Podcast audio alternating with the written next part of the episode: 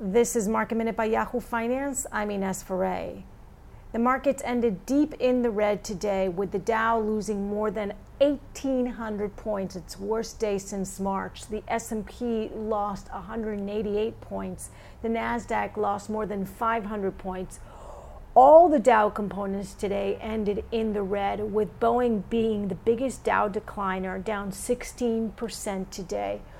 Oil was under pressure today. WTI down more than 9%, Brent crude down more than 8%.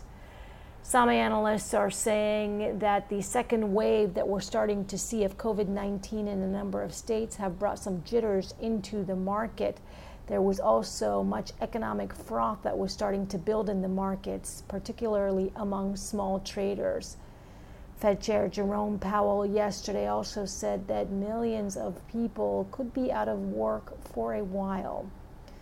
The Federal Reserve said that it would not hike rates through 2022. For more market minute news, head to yahoofinance.com.